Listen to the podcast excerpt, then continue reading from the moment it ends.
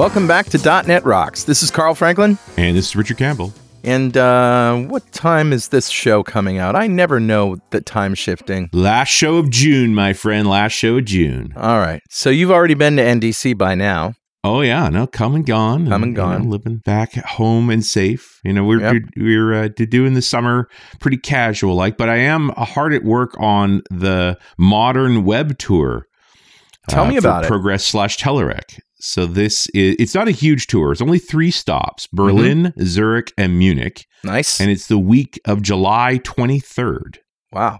Coming right up. Yeah, it's coming up. It'll be in July. We're going to be promoting it and so forth. I guess I'm promoting it right now. Mm. Uh, but I've locked in the guests. Uh, they're friends of yours and friends of mine. It's going. The guests are going to be Jessica Engstrom. Nice.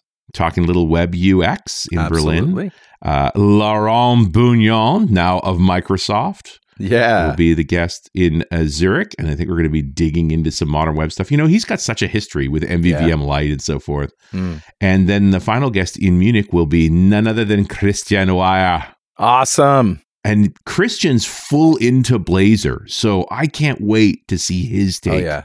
On Blazor. And Blazor is a big topic in this tour as a whole. It's just thinking about what this next generation web tech really looks like. So I think we're going to have some fun. And Telerik's working on some uh, components for Blazor. So looks like it. Yeah. I don't know all the details on that yet, but uh, yeah, yeah, we're going to get a peek. You're also going to talk about Wii and Uno. Yep. You know, all stuff we've been doing on the show. Funny, huh? Yeah, it's kind of funny. Yeah, you'd almost think we knew what we were doing or something. And tell me about Dev Intersection this fall in Vegas. Dev Intersection this fall in Vegas is the first week of December. I think we're going to have a big push around Core three uh-huh. now that it's out in build, where, you know, they're projecting down into the end of the year. Uh, lots of A I content. Of course, the amazing Kim Tripp and Paul Randall mm-hmm. doing all things S Q L there. Yeah. Uh, keynotes by Mister Guthrie and Mister Hanselman.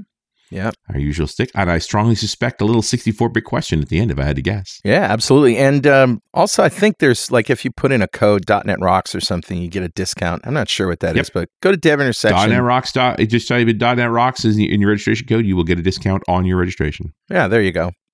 So tell them we told you all about it. And uh, I got something different for Better Know a Framework. So roll the crazy music. All right, dude, what do you got? Well, I don't have a dog, but I used to. You have a dog. We talk about I our dogs dog. all the time. And I had border collies growing up, but I haven't had a dog in years. But this was just too funny. paw scout dot com. Paw Scout. P A W scout dot com. Uh-oh. It's a location tag for your dog. So you always know where your dog is. Not only do you know where your dog is, you get alerts if it goes outside of a zone. You know, you you basically, if you have a problem keeping your dog at home and you want to know exactly where your dog is so that you can go pick him up or whatever, now you have a solution to that problem. And it's only twenty bucks. It's not bad. That's pretty cheap. How does that, yeah. I guess it's, I wonder if it's just like Bluetooth range on your phone. I guess. I, I'm just wondering, you know, if your dog runs away and, you know, goes up to somebody who also knows all about this thing, you know, can they hack in to find your dog's name? Can they get the dog's information so they, they know who to call or whatever? I don't even know that it's necessary. It's just uh, it's just one of those things. Well, there is there is a lost mode, apparently. Yeah, yeah. Right. So there you go. It is actually for trying to, I think I'll put this on a kid. Oh, did I say that out loud? That's not right. I'm sorry. I'm gonna take that back. Hey, Junior, come here. Wear this. Come here. Put this on. Why? Why, Dad? Oh, that's too funny. Anyway, that's, that's cool, what I man. got. Who's talking to us, my friend? Uh, grabbed a comment off of show thirteen forty-three, which we did back in September of twenty sixteen with one Daniel Piessens. Yep. Talking about feature toggles. Yeah. I uh, got a few good comments on that show, including one from Mark Sema. But this comment, it comes from Christian Kern. And admittedly, it's from two years ago. Okay. I can't help but see feature toggles as just another class of settings, either application-wide or user-specific, though generally not the type of setting available for users to tweak. I had to laugh when Carl said it's just another name for Boolean. So true. I'm sorry. Is that a Boolean pun right there? So true. So true. Really? Oh, save me. How can it be so true? It's either true or false. Come on. it's it's there's no, yeah. There isn't any truer than true. Yes. Right? Once true, then true. You're being very bullying about yeah, this. If if variable equals really true.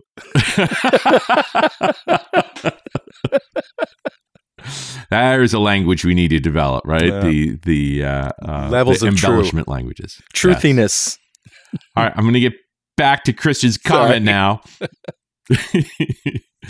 No doubt this is an important aspect of keeping a code base always deployable, but I have to wonder if we need, quote, yet another library. And he, I would, I appreciate, Christian, that you actually put the trademark symbol on the yet another library. Mm. Like, now that's a well-crafted comment. Right. When pretty much any application already has some way of managing settings. Maybe I'm biased from working mostly on small apps and R and T development code for the past few years. Still, it's interesting to see how the whole DevOps thing is pushing developers into thinking more and more about the deployment aspects of the code they write. Being a generalist myself, I strongly believe that the thinking of the whole application lifecycle can only make a project better. Great show as always. To keep up the good work. Uh, yeah, you know, I think Christian comes at this from an angle I'm certainly familiar with, where you, when you own the whole code base and you actually own the whole problem space, of course you think that that DevOps-y kind of way of how are customers actually using this? Is it making the money? You know, is it returning well? We call that no ops too. Yeah. Right? When the organizations are small, this is much more of a formal structure around those kinds of problems. And certainly when it comes to feature toggles, it's as much a concept as it is tooling. Right. Just a way to think about the problem. Sure. And, and you know, the, I think the important part on feature toggles is that they're related to instrumentation as well, that when you're turning that feature on, you're measuring its behavior mm. so that you, you know, know when you would need to turn it off or what the consequences of turning it on are about. So I think a little formality around that makes sense. Yep. I remember we talked all about this in the show. Absolutely. Yeah. So, Christian, thank you so much for your comment. A copy of Music to Code By is on its way to you. And if you'd like a copy of Music to Code By, write a comment on the website at dot net rocks dot com or via any of our social media because we publish every show to Google Plus and Facebook. And if you comment there and we read it on the show, we'll send you some Music to Code By. And definitely follow us on Twitter. I'm at Carl Franklin. He's at Rich Campbell. Send us a tweet. We look them over. Uh, uh, um, over. I mean. Oh, save me. Really? This is, yeah. First, it was really true. That's really bad. Sorry. And now we ha- we have to take a pause for all of these puns. Uh, that you know, I am a dad. I get to tell yep. dad jokes. I you got a really license. Have a choice. Yes. All right, let's uh, let's reintroduce Daniel Piessens to everybody. Having over fifteen years of experience in the software industry, Daniel has built world-class enterprise applications in the transportation, insurance, and healthcare industries. He was a Microsoft Patterns and Practices champion and is a regular advisor to Microsoft on DevOps-related topics. Dan speaks regularly at conferences such as Agile and DevOps Days, but also enjoys the local user group. After four years in the Agile and DevOps consulting space, Dan recently returned to the product world as V P of Product Development for TriCast. When he's not geeking out, you can find him spending time with the wife and three children. And welcome back, Dan. Thank you. It's great to be back. Been a couple of years. Yeah, it's been a couple of years. Yeah. yeah. Happens. That's Time flies. Yeah. Life is busy. Any comment on the comment that Richard read? You know, I, I definitely appreciate the the not wanting to add more libraries, and I understand that. I do think that that having that reliance, though, on a library does help, and, and that space is constantly evolving just like just like every space out there. So yeah. I always recommend to... to go back, take a look, and see what, what fits your needs the best. Yeah, that's good advice. Yeah, and I, I do like the sort of formalizing of this is a tool for this purpose, you use it this way, because feature toggles are not just a, they're not just a Boolean anymore, or never were. Right. Unless you get into quantum computing, and then it's it's both true and false. Oh, that's, that's funny. We'll have to have a new data type pretty soon, both bool. Yeah. Uh, so let's jump into developer security in Azure. That's our topic today, and um, I guess you know it's a pretty broad topic. What do you? What's on your mind these days, security-wise? Well, I, I'm in charge of compliance for our organization, so I'm in charge of all sorts of boring things that nobody wants to think about. But it's interesting when our developers have to work on a specific topic that is related to security, and and how do we make it both painless for the developer and compliant at the same time, because yeah. that that's my general goal. And the more we get into the various uh, new topic spaces, functions, containers, V Ms, and, and all the classic things that are out, you know, obviously still out there, like, you know, storage accounts and all those kind of things. Like, right. how do you make sure that all those planes are still secure for the various environments and not impeding the developers to troubleshoot or work with new technologies and, and all those kind of things as well? Yeah. Yeah. I, it, it does seem like it's too much stuff. Like, I think it's really intimidating to try and get your head around what you're supposed to do, the right way to do these things. Yeah, and, and I'm I'm trying to like lop it off a little chunk at a time. So a, a good place to start is is just your application settings, right? Like the the classic problem everyone has is, how do I secure um, my app settings and and move on from there? So uh, the easiest one to start with is um, Azure Key Vault, which is basically the equivalent to settings um, and and that, you know, hardware security module or, or T P M chip. Um, on your local workstation, like how do you get the equivalent of that mm. in the cloud? Mm. Interesting, because I normally think about the Key Vault as a place to put your S S L private keys. Yeah, and it's it's turned into a lot more than that in, in recent past. Like you can do S S L and, and private keys, but now it's basically any setting that you want secured and abstracted away or managed. Right. Uh, you can you can put in there. In fact, we put mm. our user accounts for our various clients, uh, for file transfers and things like that go mm-hmm. into right. Key Vault. Uh, also, um, our, our kind of our front end key settings, so who we're interacting with for third party authentication. So um, Auth zero we use for, for our clients uh, for S S H. So all of the OAuth keys and things like that go into Key Vault. Um, even just in general, like what any other types of secure settings that you want that aren't a no-brainer on-off switch type of thing, we tend to secure in Key Vault just so that um, we can version it, we can control it, we can determine when it expires, um, when it renews, deal with the overlap between the two of those. And there's there's a lot of neat little features of Key Vault that have come out in the last year or two that, that make that a ton easier. Mm. One of the The key ones that I really like to use is the content activation and expiration dates. So we end up in a lot of situations where we're dealing with a third party to transfer data. And the classic thing is like, do we have to get everybody up at eleven p.m. at night to do this silly password change yeah, or right. key change?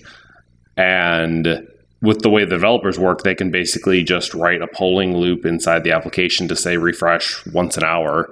And Uh, you can design Key Vault to overlap the passwords so that for a small period of time, both of them are actually active. Oh, interesting. And mm. uh, you can make both active, and with a little bit of code logic added to your application, uh, you can get it to check.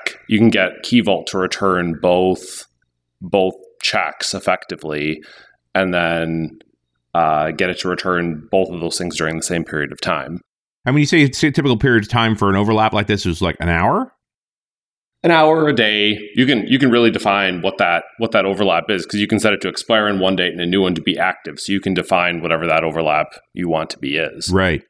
But so if it's humans, I think I'd see a day making a lot of sense, because at some point during a day, they're going to log in, log out. And if they move over to the new credentials, they're fine. If it's so, I mean, I, I totally appreciate this idea of it, what you don't want is that instant in time. And at this moment, those no longer work and this does work. Because no, nobody, no automation, nothing is going to be right on that moment. You just mm. want it to be a window. Exactly. So, but I think with automate, if it was automated things that were relogging regularly, it might just be a few minutes, just not zero.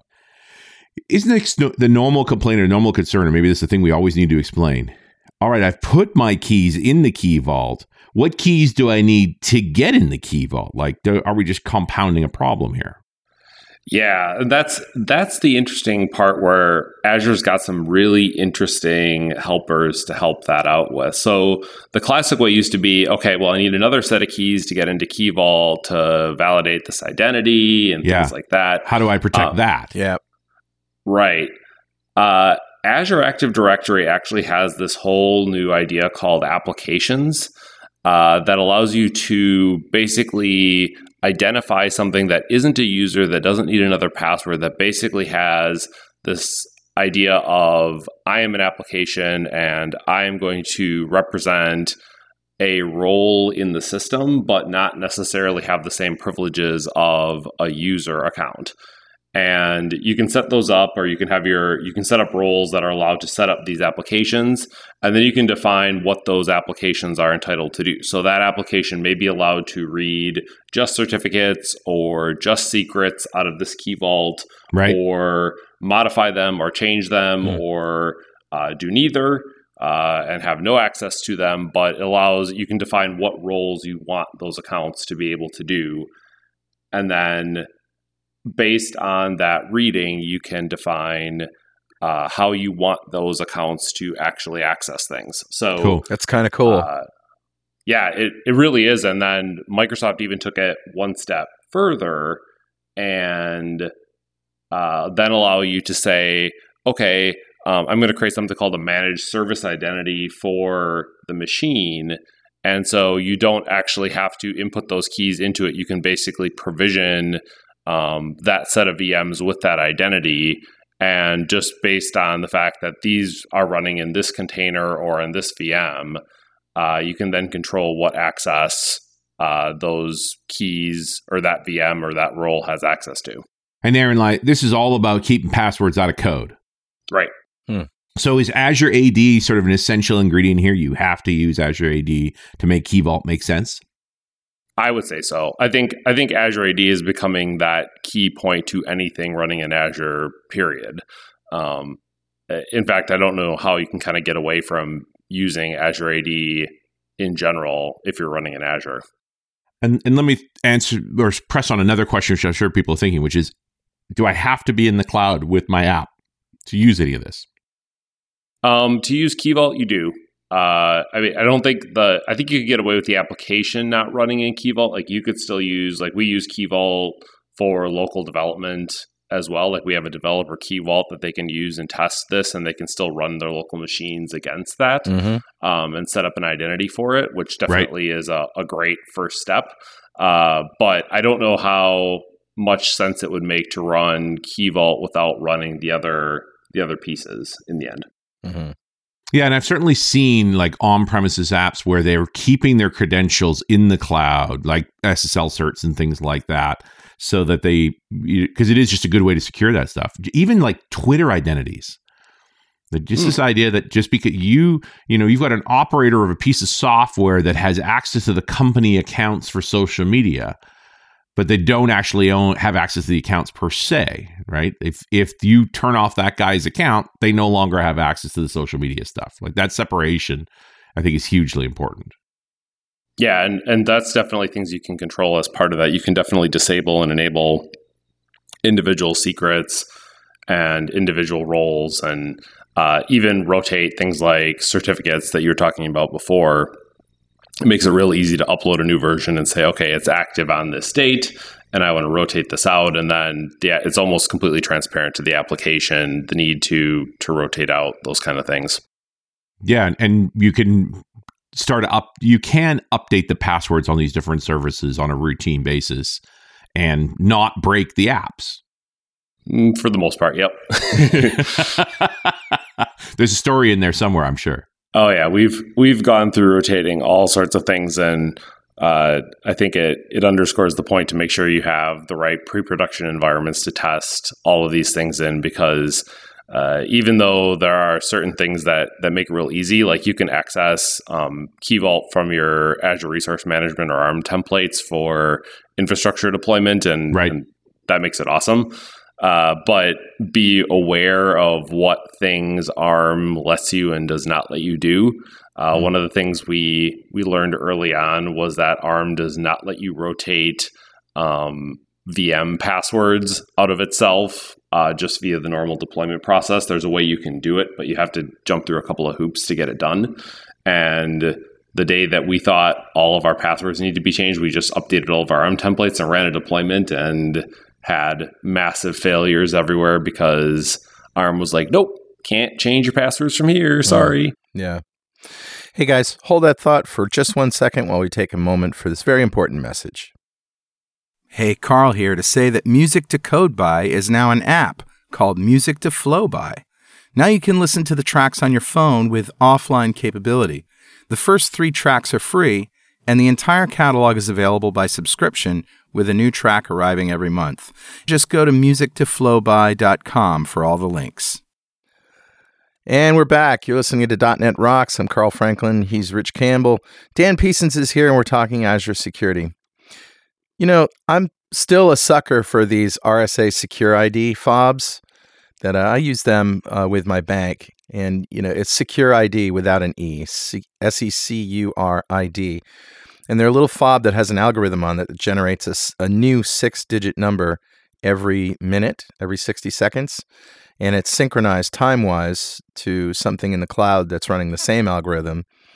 And, uh, and, and so it's a great way to make sure that the owner of that key is the one that's using the software, unless, of course, somebody, you know, you lose it or something. But the whole idea is that there's nothing else uh, associated with the stuff online that you're using it for. So there isn't any way to know what it's for if somebody just picks it up and finds it. You know, if you put a piece of sticky tape on the back of your, your secure I D and put the domain on it, that'll make it easier for them to steal it. Yeah, it's kind of like the people who put their passwords on uh, Post-it notes and stick them on the monitors. Yep. Yeah. Oh, yeah. Yeah. But the combination of those and and a password is a really secure way to authenticate somebody. Yeah, the, the multi-factor authentication that's out there is a great tool for being able to add an extra layer of security for people. Mm. And we we use that on pretty much all of our accounts, regardless of whether they're they're privileged or not, just as a, a second authentication method. But Azure multi-factor authentication has a great story around it, so that you can basically turn any mobile device into into that second second factor and have all sorts of different methods to choose from, yeah, uh, including text message, uh, phone call, the the six-digit code, and my my personal favorite, just the notification method. So um, once the app is authenticated and, and paired with your user account, um, it basically just provides a toast, which is equally secure to that six-digit code. Um, so all you have to do is unlock your phone, swipe the code, and it says, do you want to approve or deny? You just hit the approve button, and away you go. Yeah. Yeah, those are the kind of solutions I like. Yeah, I mean, it's it's funny to think about carrying that fob, generating that numbers, when you're carrying a phone that can generate numbers too. Of course, every, everybody's got an authenticator right now. There's a Microsoft authenticator, there's a Google authenticator. Yeah. Like, there's a ton of, of apps out there for this space. There's some definite advantages to having a fob that's separate, that doesn't have any data associated with it. Like on your phone, you have apps that are logging into your sites, you know. And uh, if somebody gets into your phone and can easily sort of get your email, get your, you know, go to all of the sites and all the things, even ones that require that fob. And, uh, you know, when prompted, you know, what's the number on your R S A fob? Oh, it's right there on the phone. But I like having it uh, separate. If, let's say it was a plugin, like a U S B thing, all right, now it's just as vulnerable to attack and hacking because it's on your computer, right? But it, it really means that it's it's the model of having a physical key, right? Because it's completely uh, independent of anything that's related to it. It's just on a keychain. You know in your brain that this little key opens that door, but nobody else does. You know, so you lose your key, change the locks, no big deal. I really like that metaphor. Yeah, the the the keys, the physical keys, definitely do add a layer of security that Uh, surpass your phone, and, and the phones make it convenient. And there is the case where, you know, if your phone is is breached and people have both your laptop and your phone because it was, you know, you're traveling and they're both in the same bag and things like yeah. that. Um, there, most people are tend to keep their um, physical keys, their keys to their home, their keys to their car in in a separate place, and then that still um, gives you that extra layer of protection. Uh, so the YubiKey is the the one that I kind of like out there because they're very small profile. They often have an N F C um, type thing, which is, you know, near field communication. So you can just bump it up against the back of your phone, and it it transmits whatever the active code is without yeah um, having to pair it, and, and a lot of laptops are are now mounted with with the same near field communications. You can just bump it up against your your laptop. Yeah, I like that. The one thing that that I find interesting and amusing at the same time is if if they're interesting but they're too small. Um, I have coworkers that have kept those devices near their phone or laptop, and then accidentally bump them for the code when they're when they're in a chat program or something like that. So all of a sudden you get this um, random two hundred fifty-six bit string show up in your chat communications, and it's kind of like somebody just vomited all over their keyboard type of thing. It's like, okay. The Azure multi-factor stuff, this just makes it sort of trivial for you to add this to your app. There's not much to do. It's just part of Azure A D, isn't it? Yeah, and, and the interesting part is that it becomes embedded as part of your identity, not um, part of the application requirements right. themselves. So uh, it becomes an organizational decision instead of a applicational one. So you don't have to go and refactor fifty apps to be able to get it to work. Yeah, and I think that's the big thing is like we don't want we have never wanted security in our apps. We and this really and so we ended up with no security, and we, we're actually happier to have it as part of the perimeter. Like from a code perspective, just makes life simpler. Although it still begs the question about so what code do I need to write to actually, you know, make my app secure? Yeah, and a lot of times it comes just bringing it up to the current um, OAuth standards or things like that to be able to make it work. Um, we've we've discovered that in many cases, just making the application compatible with um, the Azure um, identity code helps, or um, pick your favorite third party um, to to kind of plug one that that we use and, and often promote as Auth zero, um, and, and I was not sponsored by them to say this, but um, we've we've definitely used them on uh, our our code base and, and a bunch of other ones over the years to um, help that integration, because they've really made things like the um, I'm a third party and want to integrate process like that that bring in your third party um, authorization. Uh, model is an absolute seamless one at Auth zero, and one that that even Azure is sort of co- kind of working towards, but hasn't hasn't breached the easy factor yet. Right, and and we can, you know, we're in the the HIPAA compliance space, and we can get that uh, a third party um, integrated in in less than a day or two, uh, versus a lot of spaces that this is a weeks or months process to get integrated type of thing. Yeah, you know, there are many things we talk about in context of security, but easy is not one of them. Yeah. It's and true. It, it, it is interesting how that delicate balance between ease of integration and operation is, is often the, the classic argument. And, and we really try to um, balance that on a, on a given week or month and and try to keep it. But even even within that space, um, it's it's very interesting how Microsoft has come out with their very opinionated documents on if you're running in Azure and you are Azure Active Directory only for your environment, which which our organization has currently migrated to. So we no longer have on-premise Active Directory servers. We are one hundred percent in Azure A D. Mm-hmm. Right. And as part of that, they're basically saying, yeah, you want to give up on all of those rules about your password has to be X characters long and rotated on X basis. And they still allow you to define what the rotation interval is, which unfortunately ours is still less than ninety days, which annoys a lot of our developers. Yeah, but sure. we can We can get away with it. Um, but a lot of it, like the complexity requirements on passwords, Microsoft has basically said, um, give up with that. We have our own opinions on it, and here's what they are, and here's why. And I've had to defend a lot of those during audits, and some of them can be can be challenging because Microsoft has come up with some very opinionated positions on it. Yeah. Hey, Richard. Yeah, buddy. Guess what time it is now? It must be that happy time again. Yeah. It's time to add to my Better Know Framework offering today with a plugin for Paw Scout that offers two F A for your pooch, so he can, without human intervention, log on to his favorite sites like ebone dot com, woofmail, droolbots, and even naughty sites like mailmanlegs dot com. That's great. It's uh, thank you. It's actually time. Finally. Yeah. It's actually time to give away a Telerik DevCraft Toolkit to one lucky member of the .dot NET Rocks fan club. But first, let me tell you about Conversational U I from Progress, Telerik, and Kendo U I. Conversational U I are chatbot framework-agnostic user interface controls and components that enable .dot NET and JavaScript developers to create modern conversational chatbot experiences in their web, mobile, and desktop applications.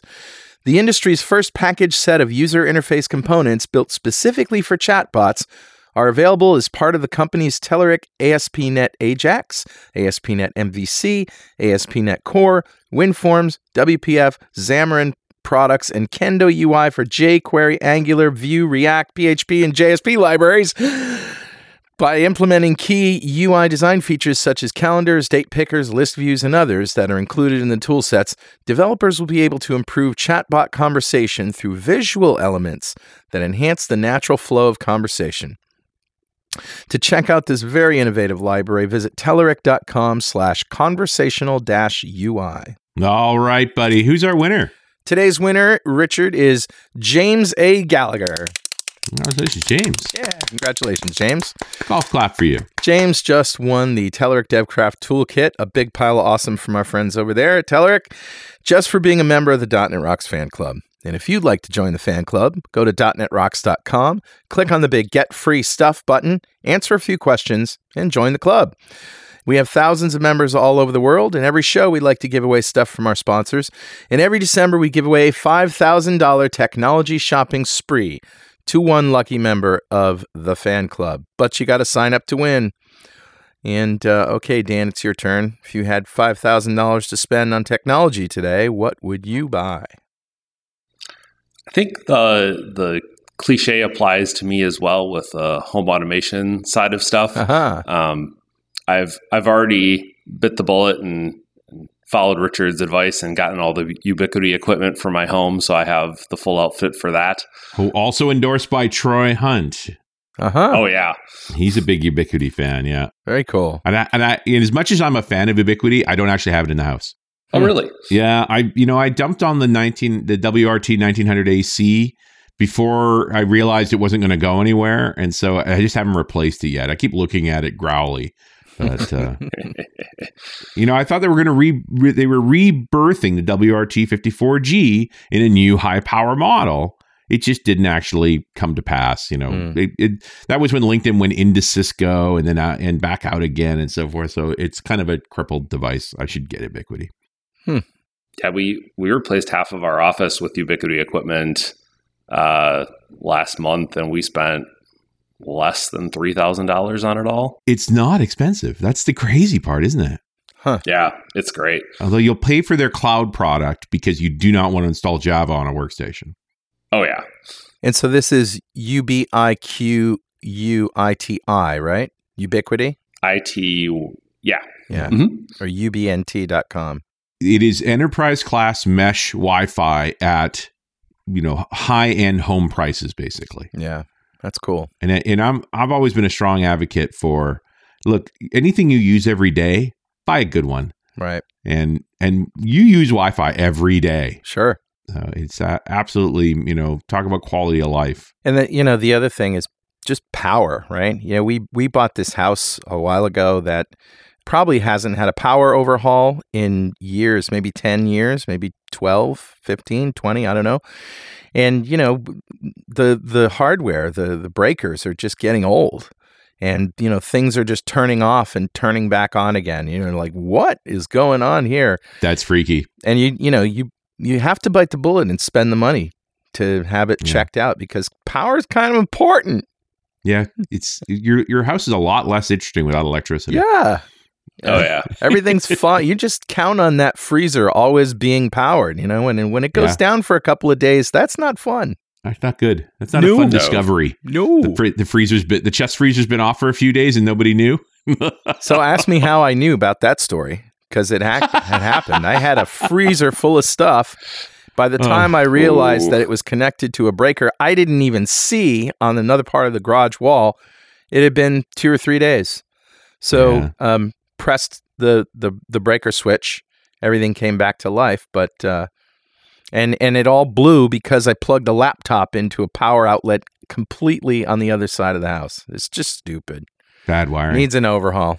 And you did that with a laptop? Was it one of my old laptops? Yeah, right. laptops? the one you, the one you took down Los Angeles. In L A once. I'm not saying this is a big laptop, but when Richard plugged it in, all half of Los Angeles lost power. It really did happen. The timing was impeccable. Nice. All right. These anyway. are good gadgets, man.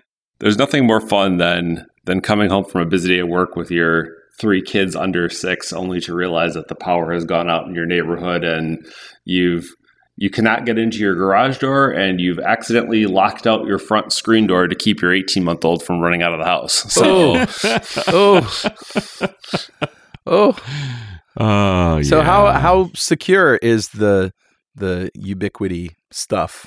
I mean, have you looked into it? Oh, extremely secure. We we use it for our. Um, our corporate network as well. So we have we have locked out, like you can you can make sure that everything is down to port security and M A C address, and hmm. and that is a level of security we've we've been able to achieve with it. Nice. That's great. Uh, and and I would happily geek out on network security for the rest of the show, except mm. that I don't know that the audience necessarily wants to do that. We're kind of doing the Devi conversation around this, and I want to jive back into this because I think I do think it's it's interesting the this abstraction. What code? How do I write good code that validates that somebody has the appropriate rights to run some part of the app, especially when we get granular like that? Like I, I want you to you. This privilege allows this feature. This privilege doesn't allow that feature. Yeah, and, and that's always the the interesting one, and the management of that always becomes a challenge across across multiple things. And I think the the most interesting part of that discussion ends up being, I have X Y Z security system, and I want to map into your application security system. So how do I how do I do that mapping and still make sure that I'm secure? Right. And and onboard and offboard users on a on a reliable thing. And the the answer to that question almost always involves development. Like there's there's never one solution out there. Right. Um, but I think the new the new OAuth um, models and and all the the new requirements that are coming with that are definitely uh, helpful, uh, if not if not the way to go forward with with user role mapping and things like that. And are you talking specifically about Auth zero's implementation of it? No, like even even the new. Um, I'm I'm blanking on the word here, not not the J W T models, but um, all of the new kind of OAuth two specifications for role mapping seems to be a good path forward for all of that. Um, so it's it's all industry standard. Um, it can all be mapped into your React and Angular type frameworks. Right. Um, but basically, it is the classic. Um, It's it's your classic OAuth type models, but now mapped to authorization instead of just authentication. And then, you know, most people seem to just simply stop at authentication, not get into the challenge of authorization. Yeah. Right, because in in the end, you all still have to track the the authorization part of it. So Bob did this in my application, and I have right. to audit it and things like that. Um, The the best way that, that we've been able to solve that problem is actually with the old, what's what's known as the O M S workspace, but the, all of the new um, the new Azure uh, uh, log and authentication spaces, because they are the right ones to never be able to rewrite kind of spaces. So I can go do all of my secure logging in there um, outside of it, and I can control what my retention periods are and what my um, logging periods are, so that I can go reaggregate things as as needed, but also um, eject and and get things to expire and, and roll out of the space as needed as well. Now, did you say O M S, like the Microsoft Operations Management Suite? Yep, the old, um, I think it's now called the new Azure Activity Spaces, I want to call it. Don't don't quote me on the name, but Um, it's it's something along that that space name, and it, it used to be Operations Management Suite, but it's now like all of the Azure Activity Spaces type of things. Interesting. Yeah, because I've certainly dealt with the workspaces for Azure activity logging, but they're playing with the names and they're reorganizing this stuff constantly. I'm still trying to figure out where, where it is now. Yeah, and it's it's now, I think, the, the best way is the Azure Activity Log Analytics is is the thing. So it's Azure Analytics is the new space name for everything.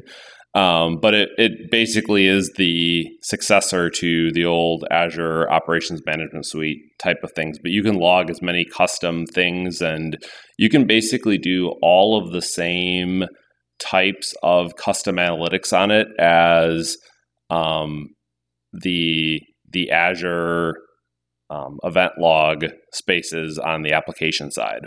I love anytime we talk about something in Azure is old. Old as in six and a half months ago. Right, yeah. That's right. You mean last week. Okay. Yep. But the point here is that as you start doing these off, uh, these authorization checks in your code, you are going to spit out activity log entries. So that people, so that you have a log that somebody used this feature, you know, required that credential, that sort of thing. Yeah, and it, it helps give the same level of analytics and and plain analysis as you do the uh, Azure uh, A P I type stuff. So all right. of the um, application performance monitoring that that all of us are, are as developers are accustomed to using, you can basically give the the Azure activity logs is the same data control plane for that. Um, for your operations team, and your your apps team can kind of participate in that by by writing out to that plane as well. Right. And there's there's all sorts of .dot net Core plus minus libraries and, and also a couple of third-party ones that helps you uh, write to that to that data plane.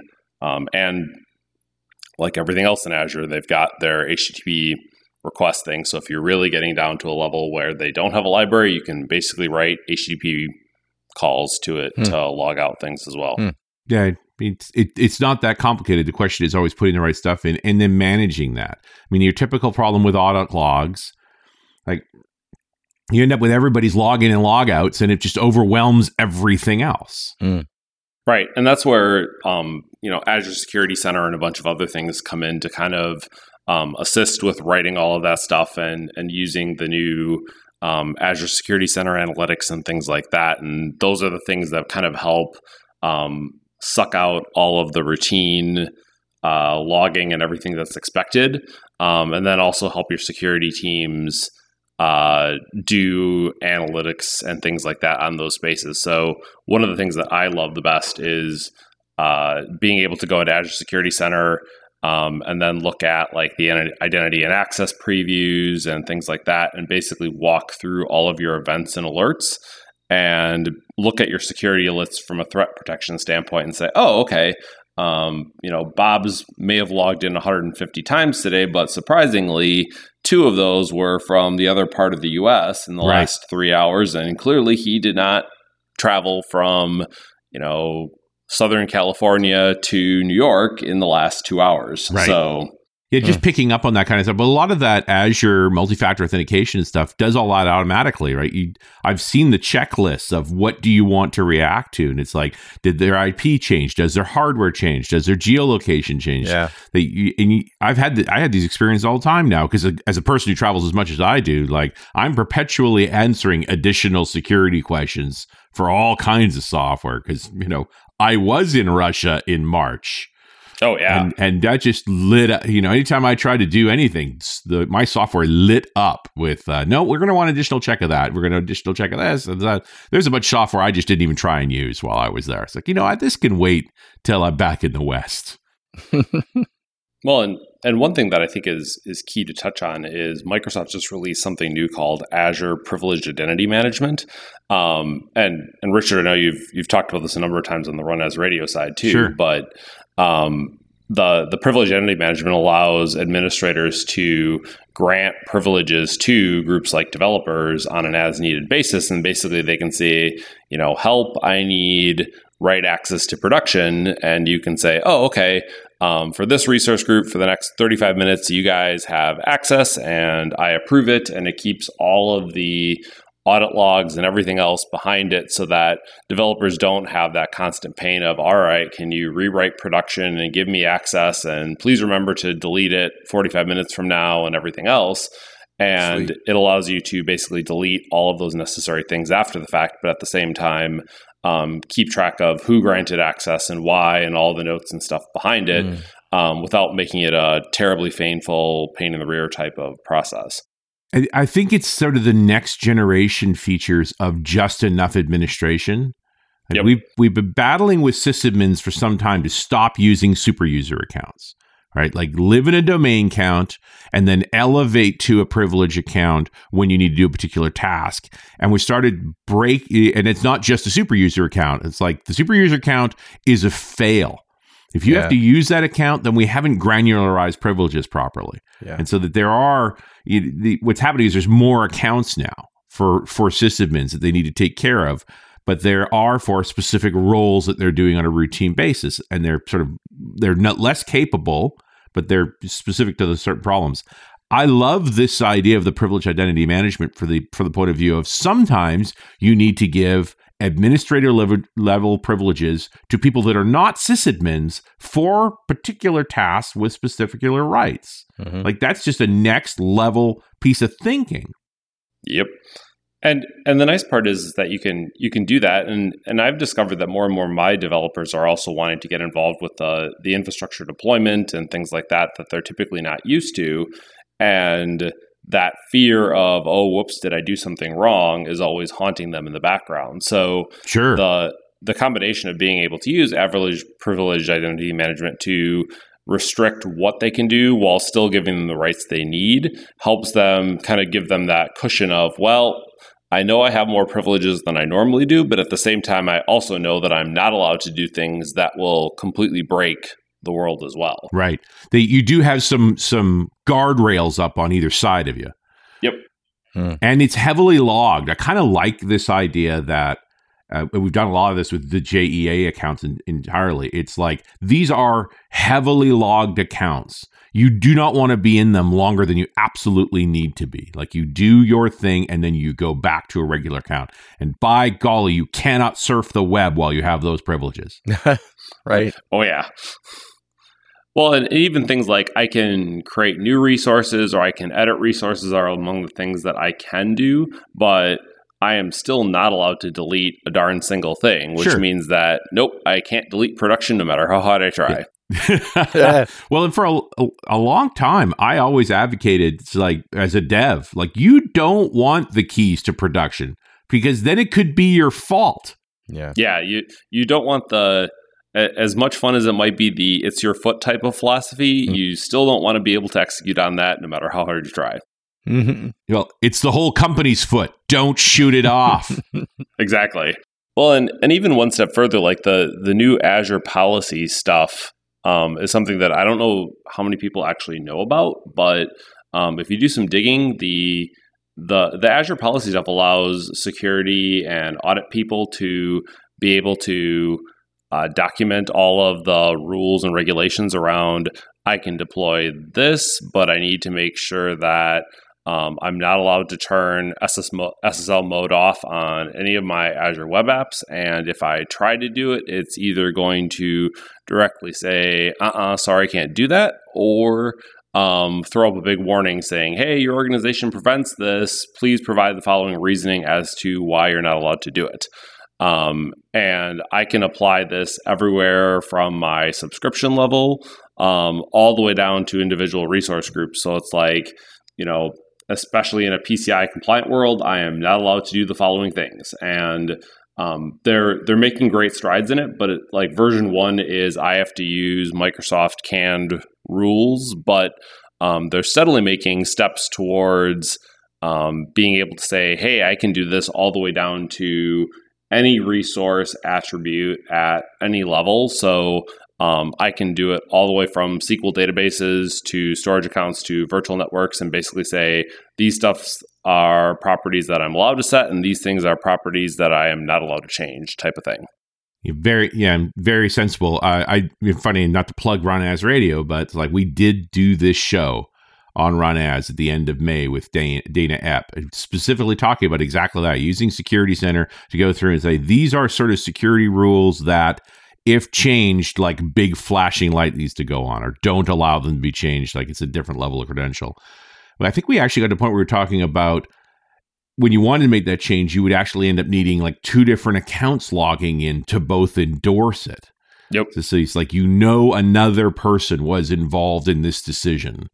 Yeah, exactly. That that was the things that that I remember you and regular Run As listener, so was able to, you know, Dana touched on on all those things and was absolutely right on it. Yeah. yeah. yeah. And it's just interesting to see that you can basically set up Azure functions to fire whenever a security rule change happens, and then decide what you want to do. Do you want to log it? Do you want to kick off an email? You know, do you want to reset it? Like there's there's lots of choices there. So your your your I T security folks are getting a lot more tools to be able to protect you from, you know, doing serious harm to your systems.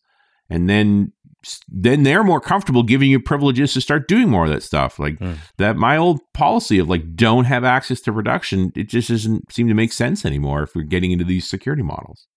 Yeah, and, and even the, the the classic questions I often get from from a lot of my developers are when when I'm working with things like what is the best way to do it? And I think that it's the the DevOps mindset of being able to do deployments and and having all your infrastructure as code kind of go along with it um, are really the the new way of thinking among this. And I know um, there's, there's probably a handful of your listeners that are like fifty percent bored with with what we're talking about at this time because they think that it's it's too much on the operation side. Sure. Um, but there's I really can't enforce enough how much like this is the new way of thinking.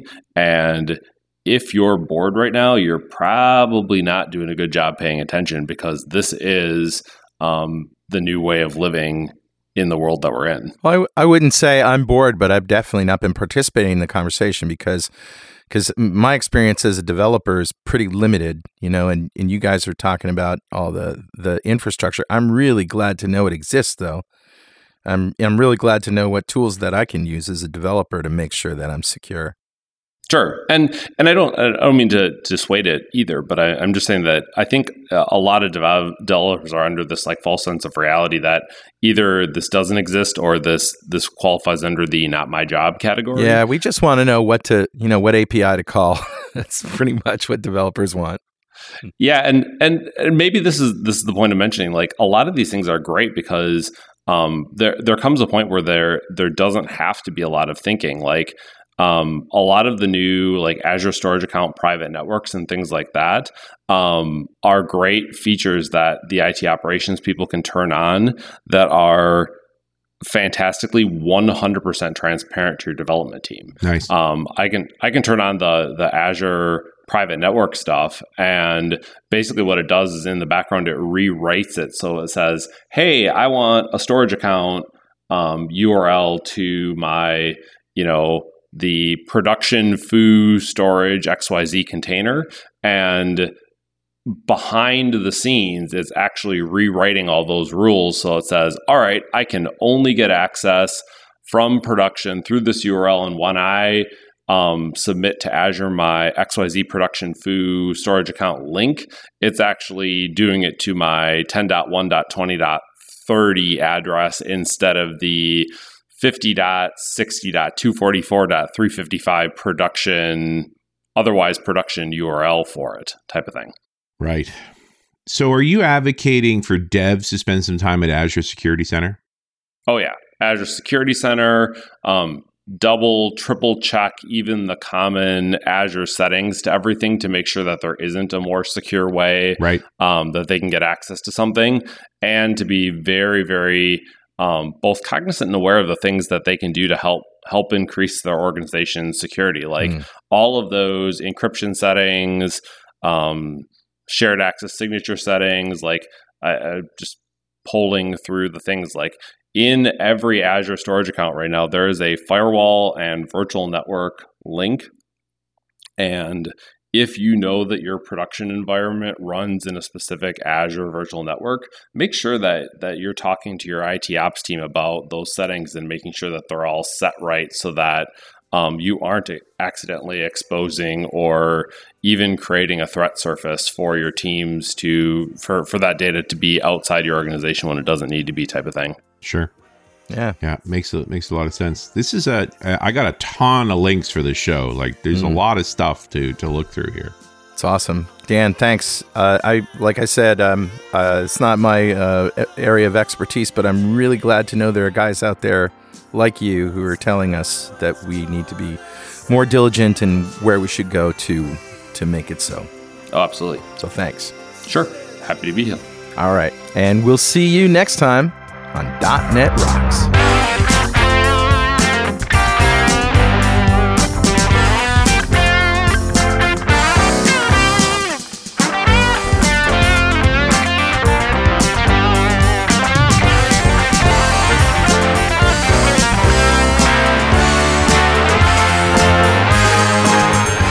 .dot net Rocks is brought to you by Franklin's Net and produced by P W O P Studios, a full-service audio, video, and post-production facility located physically in New London, Connecticut, and, of course, in the cloud. Online at P W O P dot com. Visit our website at dot net rocks dot com for R S S feeds, downloads, mobile apps, comments, and access to the full archives going back to show number one, recorded in September two thousand two. And make sure you check out our sponsors. They keep us in business. Now go write some code. See you next time.